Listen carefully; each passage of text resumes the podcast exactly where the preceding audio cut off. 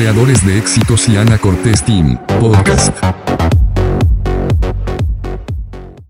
Hola, ¿cómo estás? Mi nombre es Ana Cortés y el día de hoy vamos a estudiar el capítulo 5 del libro 4, el ADN secreto de Amazon, Apple, Facebook y Google, del autor Scott Galloway. Y bueno, este día toca hablar sobre Google. Y voy a hacer una descripción general acerca de, esta compañía.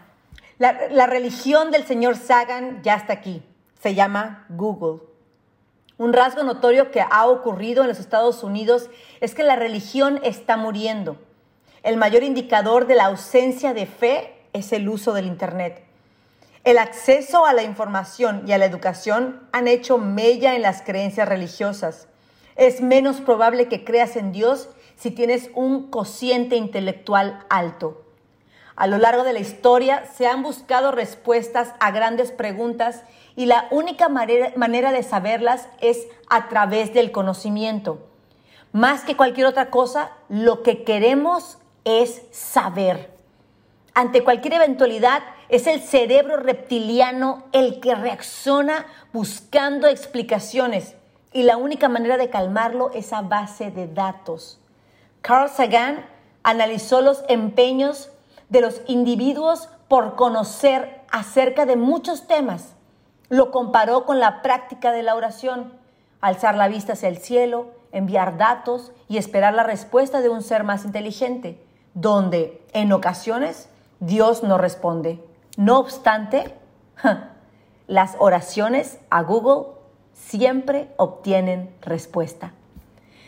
De hecho, yo tengo un chiste por ahí, ¿no? Cuando alguien me pregunta, oye Ana, ¿me puedes decir esto? Yo siempre le digo, puedes preguntarle a San Google. Él siempre tiene la respuesta. Tecleas una pregunta y Google te manda varias opciones. Además, destaca la mejor respuesta. Puedes obtener la respuesta a cualquier pregunta que se te ocurra. Google tiene respuestas para todas las preguntas. A diferencia de nuestros antepasados, Hoy podemos encontrar cierta seguridad en los hechos y en los datos. Aquí sucede que la mirada no es hacia arriba, sino hacia abajo. Así también ocurre que nadie juzgará por hacer la pregunta equivocada. La más absoluta ignorancia es bienvenida. Google es el mejor ser que no es que guarda secretos. Los algoritmos de Google conjuran una compilación de informaciones útiles, a diferencia de los otros jinetes. La confianza que le brindamos a Google no tiene comparación. A él le preguntamos todo y no tenemos vergüenza, no sentimos angustia, no nos sentimos expuestos. Google puede ser nuestro mejor amigo. La manera en la que Google conoce nuestros secretos más profundos, todos nuestros pensamientos e intenciones, es por medio de nuestras consultas, ya que a través de ellas confesamos cosas que no compartiríamos con absolutamente nadie más, ni siquiera con esa mejor amiga a la que crees que le has platicado todo. Google refuerza su entidad divina al indicar claramente qué resultados de búsqueda son orgánicos y cuáles son de pago. Situación que aprovecha muy bien este jinete. La búsqueda orgánica preserva la neutralidad, mientras que el contenido de pago les permite obtener ingresos publicitarios. Y nadie se queja. Google proporciona una información justa e imparcial, sin juzgar quién eres o dónde te encuentras. La búsqueda orgánica se basa exclusivamente en la relevancia de los términos de búsqueda usados. Los diferenciadores de Google por encima de sus antecesores, a los cuales, por cierto, absorbió, fueron la elegancia y sencillez de la página de inicio y el hecho de que a las marcas que se anunciaban no se les permitía influir sobre los resultados de la búsqueda. Google pareciera indicar a sus usuarios, nosotros nos encargamos de todo y en ellos pareciera que estuvieran viendo el camino, la verdad y la luz. La confianza que denota Google lo coloca como el más influyente de los cuatro jinetes. y esta confianza se extiende a sus clientes corporativos. Con la fórmula de subastas de Google, si los anunciantes querían tráfico, quienes fijaban el precio de cada clic eran los consumidores. Ahora hay varios puntos interesantes. Google, en cambio, mantiene incorrupta su página de inicio. Está reservada únicamente para las búsquedas.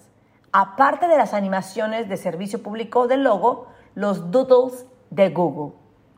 Una de las grandes estrategias de Google fue reducir sus costos en un 11%. Y eso es buenísimo. Y no muestra el menor síntoma de desesperación por ello.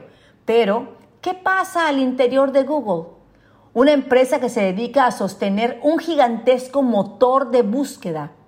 Alphabet se constituyó en, en 2015 y Google es una de sus subsidiarias junto a Google Venture, Google X y Google Capital. Cuando alguien o alguna persona intenta burlar a este jinete, estos han sido desterrados al gran vacío exterior, a la ignominia. Google siempre nos ofrece un marketing hecho a nuestra medida para procurar nuestra felicidad individual. Cada día juzga lo que es importante, lo que deberíamos saber. Después de la caída del Times, aparecía el nuevo Dios, Google, quien se caracterizó por ser omnisciente. Se ha convertido en una herramienta de utilidad pública, con un solo producto con capacidad para cambiar el mundo. Google lo había hecho bien desde un principio. Ahora, ¿qué, ¿qué, debemos aprender o reflexionar personalmente? Google nos enseña que un nombre gracioso y la sencilla página de inicio, la búsqueda fiable, insobornable ante la presión de los anunciantes, la aparente falta de interés en internarse en otros mercados y la afabilidad de sus fundadores, todo ello conspira para hacer una marca atractiva. Captar y controlar cada caché de información productiva es la misión de la empresa. Comenzó con las cosas que ya estaban en la red, convirtiéndose en guardián de las mismas. Después fue en búsqueda de cada ubicación, Google Maps, y de la información astronómica, Google Sky, y geográfica, Google Earth y Google Ocean. Después, el contenido de todos los libros descatalogados, el Google Library, Library Project y las piezas periodísticas inaccesibles, Google News. Google seguirá ensanchando su dominio hasta muy lejos de la declaratoria de ser de servicio público y que lo regulen como tal. Antes bien, dará a luz a muchas cosas interesantes todavía, como producto de la mente de sus listos empleados.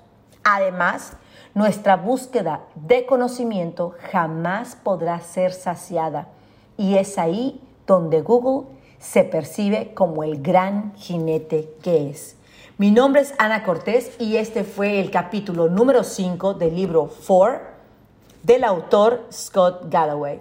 Estamos compartiendo esta información, espero que sea de valor para tu vida, para tus negocios, para todo lo que tú estás emprendiendo. Te deseo un grandioso día. Bendiciones.